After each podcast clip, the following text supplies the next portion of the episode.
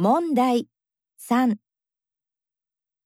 問題3では問題用紙に何も印刷されていません。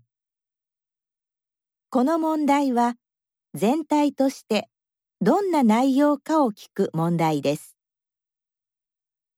話の前に質問はありません。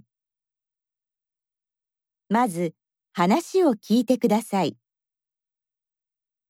それから質問と選択肢を聞いて1から4の中から最も良いものを1つ選んでください。